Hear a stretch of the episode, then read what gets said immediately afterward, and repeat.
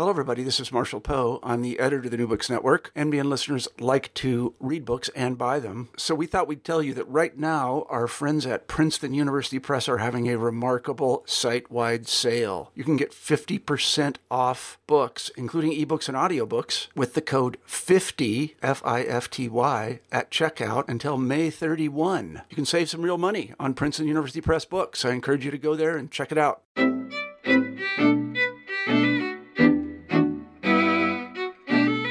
Hello, and welcome back to New Books in Jewish Studies. I'm Robin Buller, your host. Today, we are joined by Professor Jeffrey Shandler of Rutgers University, who will be talking to us about his new book, Holocaust Memory in the Digital Age Survivors' Stories and New Media Practices. Jeffrey, thank you so much for coming on the show. Thank you for having me, Robin. So, our traditional first question at the New Books Network is to ask you to tell us a little bit about yourself. I'm a scholar of modern and contemporary Jewish culture. I work on uh, uh, Jewish life from late 19th century to the present in North America and in Europe primarily. Um, uh, some areas I'm especially interested in are Yiddish language, literature, and culture, uh, Holocaust remembrance, the role of media in modern Jewish life, uh, practices of uh, Jewish visual, material culture, and other topics. Uh, as you mentioned, I teach at Rutgers uh, University. I've been there since the year 2000. And before that, I got a PhD uh, in Yiddish studies at Columbia University. Wonderful. And so you're based in New York? Yes. Wonderful. Um, so, what brought you to write Holocaust Memory in the Digital Age? Well, the uh, Visual History Archive, which is this very large, it's the world's largest collection of videotaped interviews with uh, Holocaust survivors and other witnesses to the Holocaust. Um, uh, this very large collection uh, came to Rutgers in, I think, the year 2010. In other words, Rutgers was able to get access to this collection, which is accessed online in its entirety beginning that year because of the scope of this archive. It's not something everybody has access to in its entirety, but universities and research centers uh, arrange to get this access. And it came to Rutgers back uh, uh, eight years ago. And when we first had access to this, uh, uh, some colleagues of mine who also work on uh, the Holocaust in one aspect or another and I were invited to see how it works and try and think about what we might want to do with it as researchers and as teachers. And I uh, was interested in what this archive reveals about how survivors remember the Holocaust, uh, especially in this format of uh, you know video interviews, and uh, I was also interested in this whole archive, this whole collection, as a memory work in its own right. So that's what I started to just explore in a very open ended way.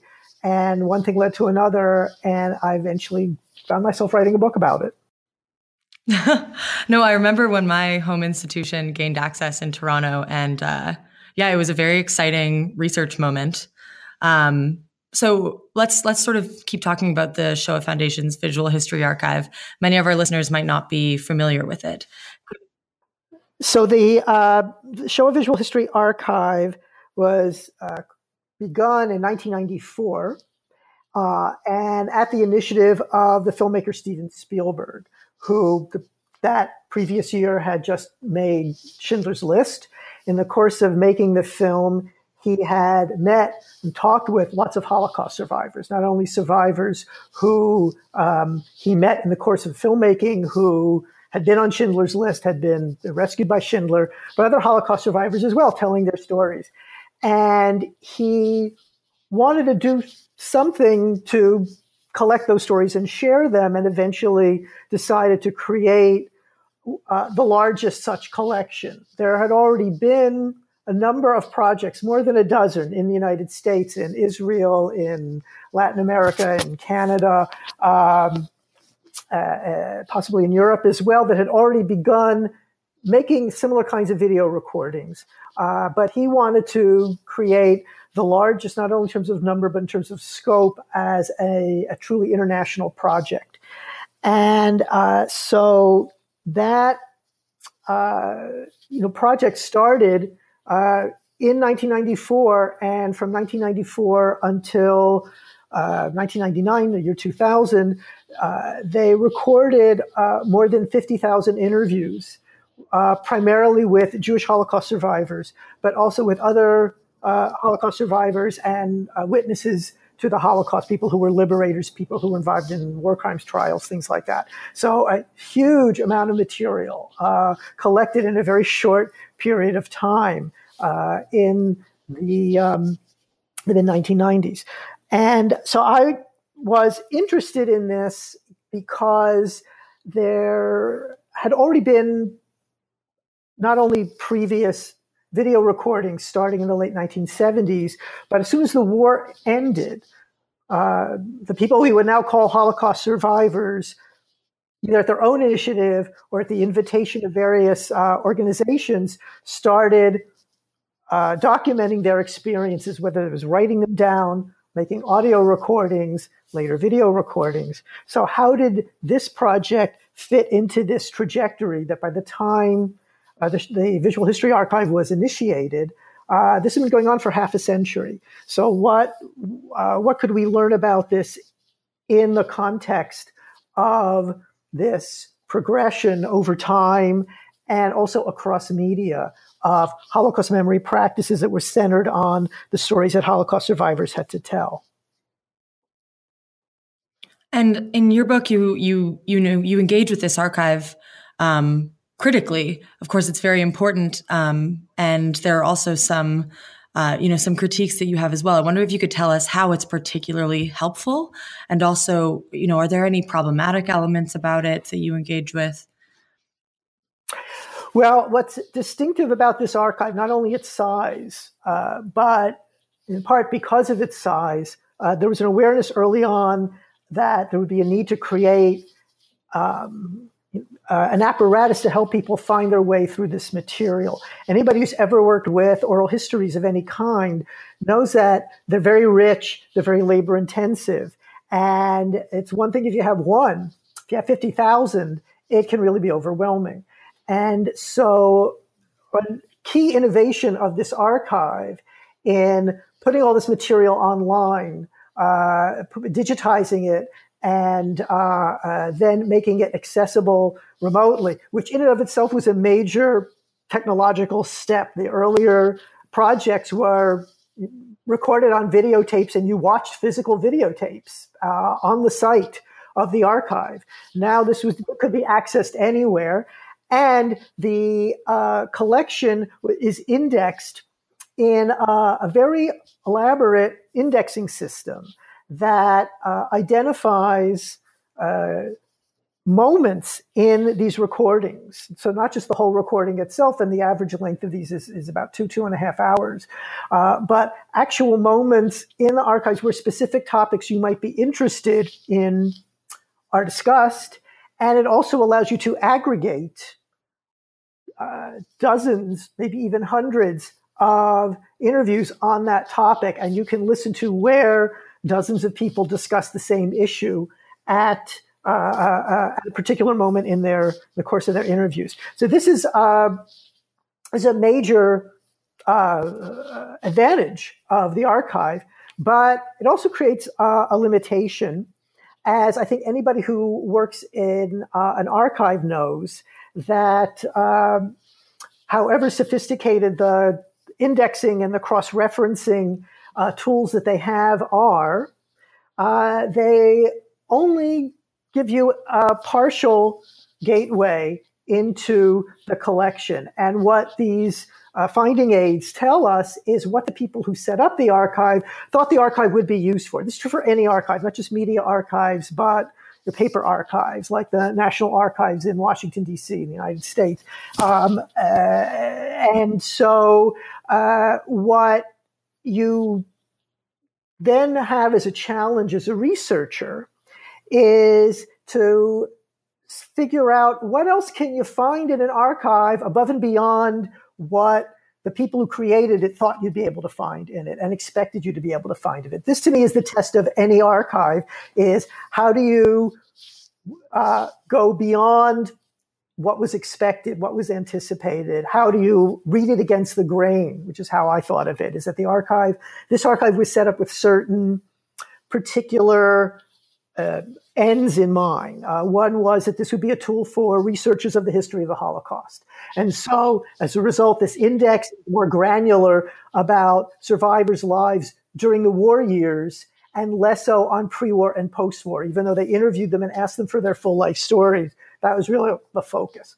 Uh, another is as a memorial project. And so the index lists the names of every person mentioned in an interview so that family members who did not survive the war are documented and remembered. And these could be people for whom there is no other record of their existence. And uh, so that's another important uh, aspect of this as a memorial project. And the third, and what I think has become for the Shoah Foundation, which uh, uh, runs the archive, created the archive, and now uh, you know puts it out there uh, for the world to use, uh, is the archive should be used as a resource of moral education, of teaching tolerance. That by listening to these stories of you know, worst case scenarios that come out of intolerance, uh, people will uh, learn to be uh, uh more tolerant, better, uh, better citizens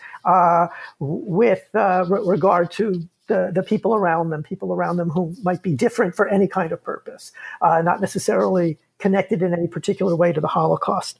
And so that shapes the way the archive is set up to be used. I wanted to see, well, what else can you find? And how else might you find it using the apparatus that they've created? And so, how did you go about doing that? I mean, you've mentioned that there are sort of search terms that you put in. Like, what would you, what questions were you asking, and how would you search for the answers? Okay, so I'll tell you the first thing that came to mind uh, as I was looking at this archive. It reminded me of a conversation uh, at a conference that I went to, I think it was in 1994, 95, 96, somewhere around, somewhere around just about the time this archive was going to, you know, it was getting going, was being created. And um, there was a conference on Holocaust history and memory. It was in, uh, it was in Berlin. And um, one point there was the subject of uh, survivor interviews came up, not specifically about uh, this project, but other projects that had been up and running. And then the guy in the audience said, uh, you know, I have this uh, friend in uh, Israel, and he's listened to some of these interviews, probably ones that were done by Yad Vashem. I think they started doing video in the 1980s, and of course had been documenting uh, on paper or in audio much earlier of Holocaust survivors. Uh, narratives. And anyway, this guy uh, in Israel, he says that when he listens to them, he can tell what books they've read, what movies they've seen, because it shapes the way they tell their story. And I thought, you know, that's really interesting. And how would you actually ascertain that as a scholar? It's one thing to have a hunch, right, when you're listening, but how might you actually measure that? And I thought, well, let's see what's in the index that might lead me to an investigation of this issue.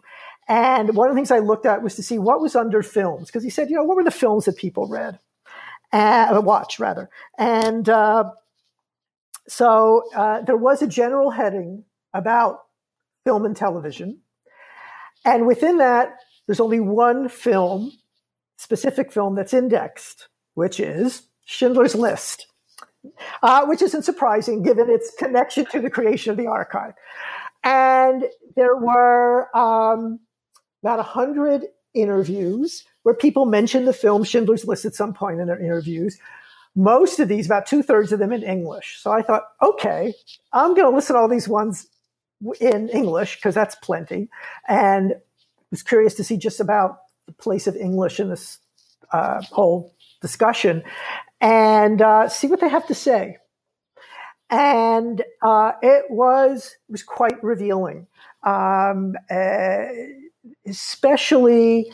Um, it's two things. One was a number of these people had been Jews who were rescued by Oskar Schindler.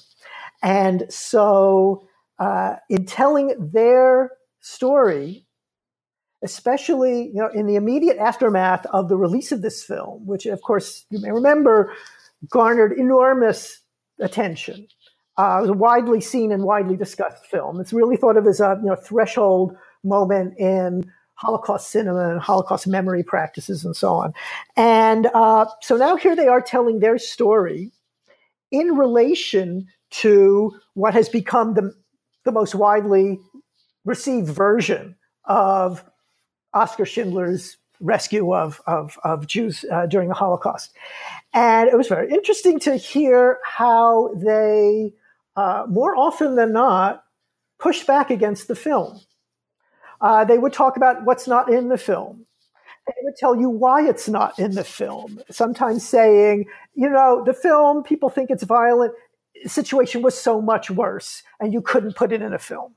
You had people saying, well, you know, this film, it's so and so's version of the film. And let me tell you, he really doesn't know what he's talking about. It's very self-serving, and I could tell you, you know, and they start, you know, dishing basically about the film, and really, and and and the the whole emergence of this narrative from the novel written by Thomas Keneally that was the basis of the film, and so on. Uh, and uh, so you realize that for these survivors, um, they had to position their narrative in relation to the film, and, and more often than not, not that it correlated, but that they had to uh, separate it out in some way. They had to correct the record. They had to give you information that you weren't going to get from the film, and so on. So that was fascinating. And other thing that came out of this was that they would start talking about the film, and they would often say, you know, it was a very realistic film, but and then they would suddenly, and this was clearly on the spot, they started to talk about the difference between a representation of historical events and the events themselves. And it was quite interesting where that went. So a number of people, for example, mentioned this issue that, you know, what they couldn't show, it was too violent uh, to be shown. Another thing that they talked about was uh, the, the, limitations of a film that, that not every part of the story could be told. Uh, one guy says, you know, it's a very realistic film, but it's only three and a half hours long. I was in the war for five years.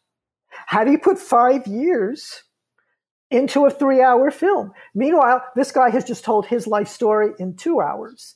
Uh, so one of the things that was interesting to me was the sudden realizations of the difference between a representation of experience and the experience itself, and the fact that that could be discussed in terms of the film, but it was probably too difficult to think of that in terms of one's own narrative. Um, I was struck, for example, that when people did talk about uh, you know, the disparities between the film and actual events. None of them mentioned language. It's an English language film.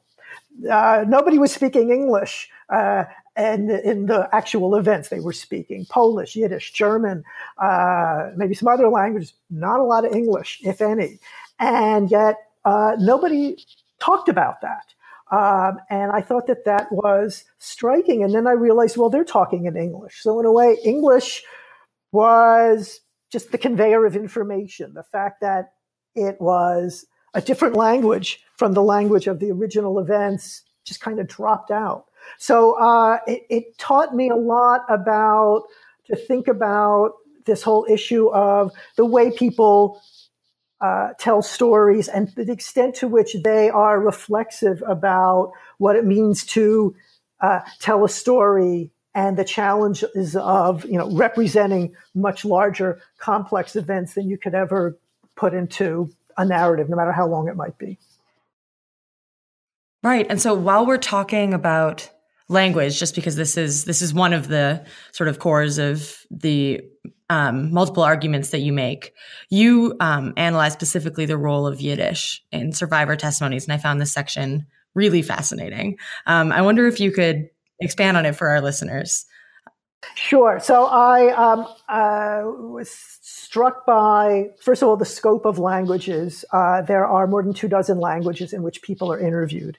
and uh, including over 600 that were in Yiddish. And as somebody who is a Yiddish studies scholar, I was just really interested to see, you know, what what that had to offer. And uh, I was especially struck by looking that uh, there were in their list of languages that interviews were conducted in, a number of them are listed as being essentially bilingual interviews. Uh, in other words, it would say that it's in French and German, or uh, you know English and Spanish, or something like that. And the great majority of bilingual interviews were in Yiddish and English. I thought, well, this is something I'm going to just have to check out. So I, I think there are about 50 of them um, which on the one hand is a small number within the scope of all these interviews. Uh, but it's a large enough number that I felt there, there, might be something significant here. And it would be interesting to think about uh, the, the whole phenomenon of a small number of interviews that are involve more than one language when the great majority are in one language. And it made me think about the whole role of language in these interviews. So that, uh, you know, when somebody, a survivor contacted the foundation to be interviewed, they would say, what language would you like to be interviewed in? And they would find an interviewer with that language. And that actually sort of typical of doing oral histories is that they're monolingual. And it's assumed that language is there to convey information. But when you think about Jewish Holocaust survivors, it's actually hard to find a Jewish Holocaust survivor who hasn't had uh, knowledge of and often fluency in more than one language over, over the course of his or her life. Uh, the, the, great majority of survivors uh, have you know, currently speak as a language of daily life, a language different from what they spoke before the war. Many people grew up in uh, richly multilingual environments, especially in Eastern Europe. Uh, and um, all these interviews in English, about half of the Jewish survivors interviewed are interviewed in English. Uh, very few of them knew English before the war. It's a very small number. And for none of them, I'm assuming, it was a first language just because of where these folks were living, right? So, um, so when you interview somebody whose life has been multilingual in one language, you're collapsing the role of language. And language is here basically as a, a, a, conveyor of information, not as a subject of interest in its own right. But then with these bilingual interviews, language suddenly becomes significant in really interesting ways. So the most common thing that would happen in these interviews, at the beginning of the interview, they would have um, interviewer would introduce the survivor, say, uh, I'm interviewing Mr. or Mrs. So and so in this particular town on this particular date. And the language of the interview will be, they'd state the language. And so a number of these interviews begin saying the language of this interview will be English but it's indexed as English and Yiddish. So what's going on? Well, what happens is they start the interview, and at some point, and it can be fairly early on or it can be later, the uh, interviewee, the survivor, switches to Yiddish. And uh, sometimes it keeps going back and forth. Sometimes it just, they switch and they never look back. Uh, the, so does the interviewer know Yiddish in this situation? Sorry to interrupt. no, that's what's interesting is sometimes they do. And so there are interviews, for example, where the survivor keeps switching from English to Yiddish. They start out in English and within a sentence they're they're, they're, they're into Yiddish. And the interviewer will say at a certain point, let's, let's talk in Yiddish, it's going to be easier for you. And, you know, obviously that interviewer knows, understands Yiddish. Sometimes you have interviewers who don't understand Yiddish. And that, of course, makes these interviews even more interesting because they really don't know what the survivor is saying. Um, and that, on the one hand, might make for what looks like a really bad interview, but it actually still can be revealing nonetheless. And it made me realize the extent to which even when the interviewer and the survivor are speaking the same language, their sensibilities, their understandings of the enterprise are not always in sync. They're on You know, they're on different missions. They have different backgrounds. Very often, especially the interviewers uh, in English, they're younger. They're not necessarily uh, have any connection to the Holocaust familially or intellectually, uh, and uh, so their reason for uh, helping out and doing the interviewing uh, is not necessarily uh, close to the survivor's reason for wanting to tell his or her story. So the language thing got, just was so interesting to think about uh, the whole nature of communication as it goes on here, something that in the monolingual interviews might not be so available, but in these bilingual interviews, it really come to, came to the surface. Most of the time, people switched languages. It didn't seem to be deliberate. And I don't think there was any one particular reason except maybe linguistic comfort. They could talk faster, richer vocabulary, less groping for words, and so on, uh, because they were switching from a language they learned, you know, d- d- decades later in life from the language that they grew up in. Uh, but occasionally survivors did uh, choose specifically to say something in Yiddish when otherwise the interview was in another language. This is especially when survivors, uh, mostly at the end of their interviews, wanted to perform something. They might sing a song or they might recite a poem or read uh, an essay uh, in Yiddish. And these were also interesting in a different way because these were moments where, first of all, these stopped being interviews because they would say, Now I'm going to read something in Jewish and they might, for the next five minutes or longer, uh, just read something or recite something or sing something. It's not an interview anymore. It's uh, more of a monologue. And it was also a way of survivors taking over the control instead of um, you know, the interviewer ostensibly being in charge. The interviewer's asking questions and, and you respond. I mean, you're an interviewer, so you know about this, right? Uh, here, um, here, the survivor is saying, okay, this is my show. And also using the medium of choice, which is their first language. And I think also they wanted in interviews that are really centered around talking about you know, the destruction of European Jewish life and of European Jewish culture. They wanted to do something that asserted cultural continuity and viability and vivacity by performing something in Yiddish. And uh, so they become very, very powerful moments uh, in their own right, even if uh, the interviewer has no idea what's being said, which actually, in some ways, makes these things more interesting because you're, you're sort of left there wondering, well, what does the interviewer make of these moments as the survivor uh, performs something which uh, sometimes they translate. Sometimes they say look you it doesn't matter. You wouldn't understand it anyway. And they just go ahead. So it's more for for their own purposes even.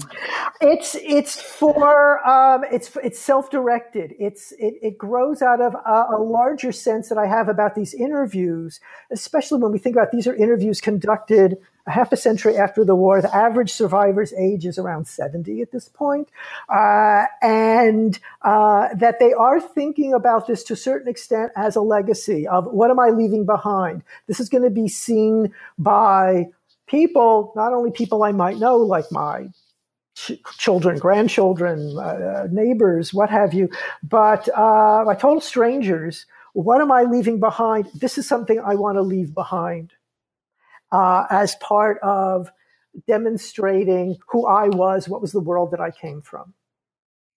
That makes sense. So I wonder if maybe we could, this is, I suppose, taking a bit of a step back in the structure of the book, but um, talk a little bit about the um, tension between individual narratives uh, and the sort of broader curated archival narrative that exists.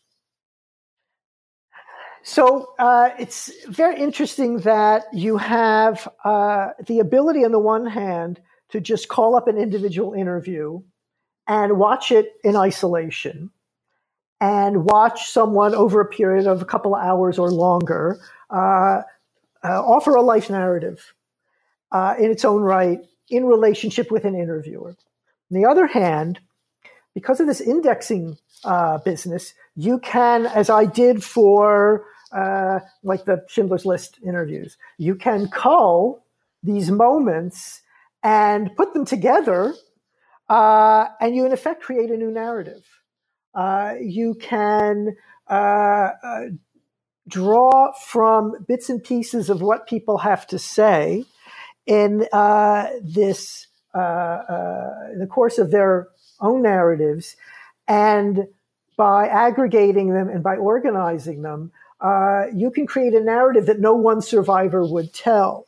Uh, this is something, of course, that's what uh, documentary filmmakers do when they make compilation documentaries is they interview couple dozen people about the same event and then they string together bits and pieces of what people uh, offer into a narrative that comes out of what each person has to say, but uh, exists separate from those narratives. And this is something that I think uh, uh, is both a, an opportunity that the archive offers, but it's also a challenge to think about uh, as you excerpt uh, what are you except what are you excerpting and what uh, what uh, what's being left behind uh, on the other hand, when you're looking at an individual interview, these interviews exist to be part of a collection.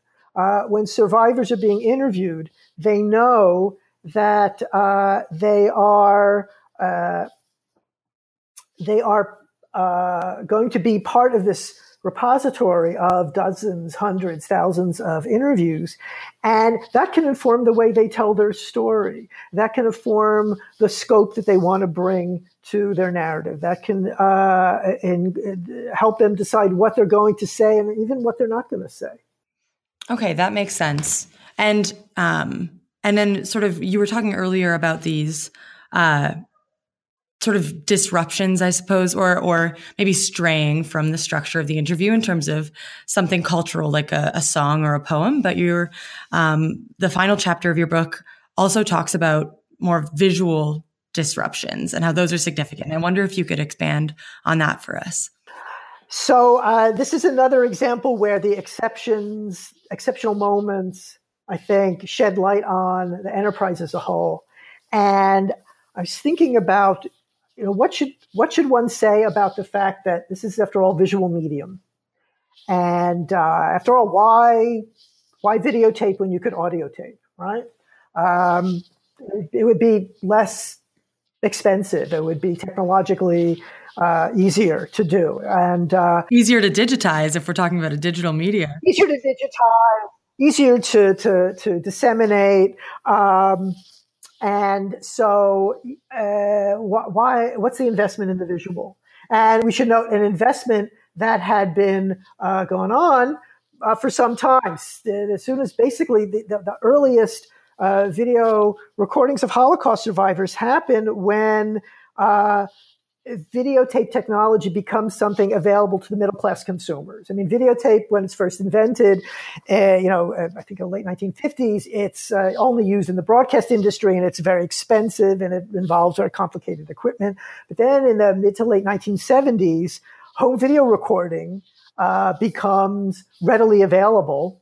And that's the moment where people on a, you know, sort of ad hoc basis started interviewing uh, Holocaust survivors uh, because you had this ready technology.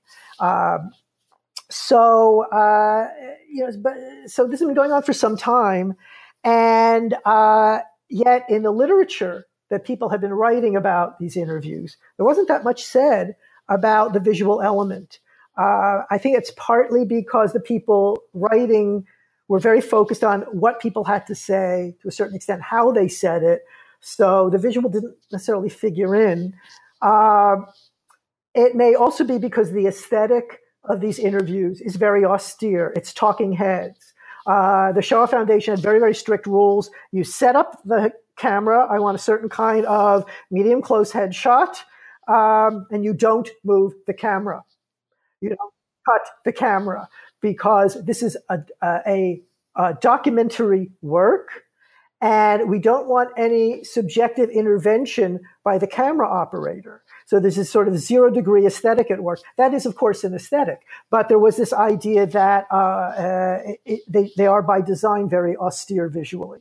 So that may not, maybe why people didn't have that much to say about this. But the only thing people would say is uh, that you know it allowed you to, to you know experience the affect of survivors as they were speaking. But a lot of what they would focus on would come across uh, audially. You know, people would sigh, they would sob, they would laugh, they would pause. I mean, all that's audio. Uh, and of course, uh, uh, written testimonies by the Holocaust survivors are, are, not lacking in emotion either. It's just conveyed in a different way. So I, I didn't think that was it. I thought, well, there's got to be more to this.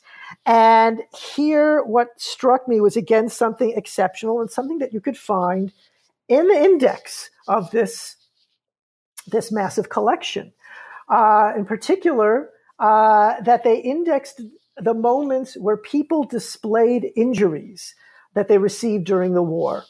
There are over 400 of these uh, in, in, the archive. And I started watching these, and they were uh, just extraordinary moments, partly because visually, uh, these stop being talking head moments. Even if somebody might raise their hand and put it in front of their face to show you where they lost a finger during an accident in the war when they were, you know, uh, working in a machine shop as a slave laborer, something like that. Uh, it's just a very striking moment. Even more striking are moments where survivors want to display injuries on parts of their body that you can't readily show just you know in front of a camera that's set up in front of the you know the headshot. Uh, injuries that they got on their legs or on their back. Uh, and uh, so uh, then you see that the uh, interviewer and the camera operator had to improvise and among other things had to break with the rules uh, that they were told the protocols for for uh, videotaping, uh, and either uh, let the camera follow the survivor as he rolls up his pants leg to show you this, uh, you know. wound that he got from frostbite on a death march that has never healed, and here it is, you know, a half century later, or a woman who wants to show where she was shot in the back, uh, they set up a separate shot, and she takes off her jacket and sort of pulls back uh, her her blouse so that you can see, you know, where there's a, a, scar from where she was shot. And these are extraordinary moments. Uh, first of all, you know, you're this is not what you've been watching all along, and uh, they uh, remind you in a very direct way that genocide isn't only about destroying a culture, destroying a people's spirit. It's about taking people out physically. It's about destroying their bodies. And you see survivors display the evidence of the effort to take them out physically. And these are very, very powerful moments because on the one hand, here is somebody who survives that who lives to tell it didn't succeed. On the other hand, it has left them scarred physically and also emotionally. These are uh, uh, uh, scars that they live with. Uh, even though they might be scars that they uh, do not display on a regular basis, uh, that maybe no one in their family has ever seen, but that they want this presented as evidence alongside their narrative and uh, they're, they're extraordinary moments. And this made me appreciate the power of the visual more generally, is that the presence of these survivors who, as you look at them, here they are, they're, you know, folks in their 70s or older, uh, and uh, they, um, what we get to see is them uh, as people who have endured. Uh, this effort to see them not live to be a ripe old age and to be able to tell their story. That's really the power of the visual is uh, seeing them not only in these extraordinary moments of showing injuries, but just their their being there uh, becomes very powerful. And it's about the balance of the extraordinary and the ordinary. These folks, just to look at them, they look like other older Jewish folks of a certain generation, but then they tell these extraordinary stories. And part of what you realize is that these were people who, before the war, they were ordinary folks. They went through an experience that was anything but ordinary. And then after the war, they figured out a new way to be ordinary, which is a remarkable accomplishment in its own right. And the evidence of that is just staring at you in the face as you look at them uh, in the course of these interviews. That's fascinating. Um, yeah, it's it's so interesting because I'm thinking about how it's not only significant for how the public who is receiving and um, you know watching these interviews interacts with Holocaust memory, but it also tells us at the same time how these individuals preserve their own memory of the events. There's this yeah dual process. No, I, I think this is a very good point. Is one of the things uh, I try to think about, and when I show this material to my students, I try to have them think about what choices the survivor is making, first of all, to do this interview, and then how to present what they have to offer uh, in, uh, uh, in a, a, forum that, for the most part, is not something they're familiar with. Um, most of these survivors uh, probably never videotaped before, or if they had, maybe had only done this once before. Uh, and uh, some of them talk about that they were they do public speaking in local you know, schools and houses of worship and so on. But uh, some of them say, you know, I've never I've never told my story to anybody before. Uh, and even the ones who might do this occasionally uh, to present yourself in this particular context at this moment involves uh, a certain kind of deliberation on the survivor's part that we want to think about as uh, them collaborating with their interviewer, with the technicians in the room, with the foundation in creating a work of remembrance. Uh, a work of remembrance, on the one hand, will stand on its own as their interview, and on the other hand, is a small part of this much larger, really monumentally scaled project of remembrance. We've talked a, a, little bit about, you mentioned students, um, and obviously something like the Visual History Archive changes the way that people can interact with um, with the past. So, what are your thoughts on new forms of media and how it's going to impact public, but also, I guess, scholarly historical memory, you know, in the future? Well, I guess the uh, the new technology that's getting the most attention right now is the use of interactive holographic technology. Uh, and the Shoah Foundation has been very involved in this. They're not the only organization, but they've been, I think, uh, one of, if not the leading institution in creating uh, uh these um, holographic images of Holocaust survivors that are interactive the way um, you know, interactive telephone, you know, a Siri kind of phone is where you ask a question and the uh, the technology understands your question. It recognizes not only what you're saying, but it, it comes up with an appropriate response, and it simulates a conversation. Um, and so there have been now about a dozen or so Holocaust survivors interviewed um, for this very purpose. In some cases, re-interviewed. They had already been interviewed for a video for the uh, Shoah Foundation, but now to create this interactive mediation, and which means that they sat these folks down and asked them hundreds and hundreds and hundreds of the frequently asked questions that Holocaust survivors uh, get asked and are likely to be asked in the future.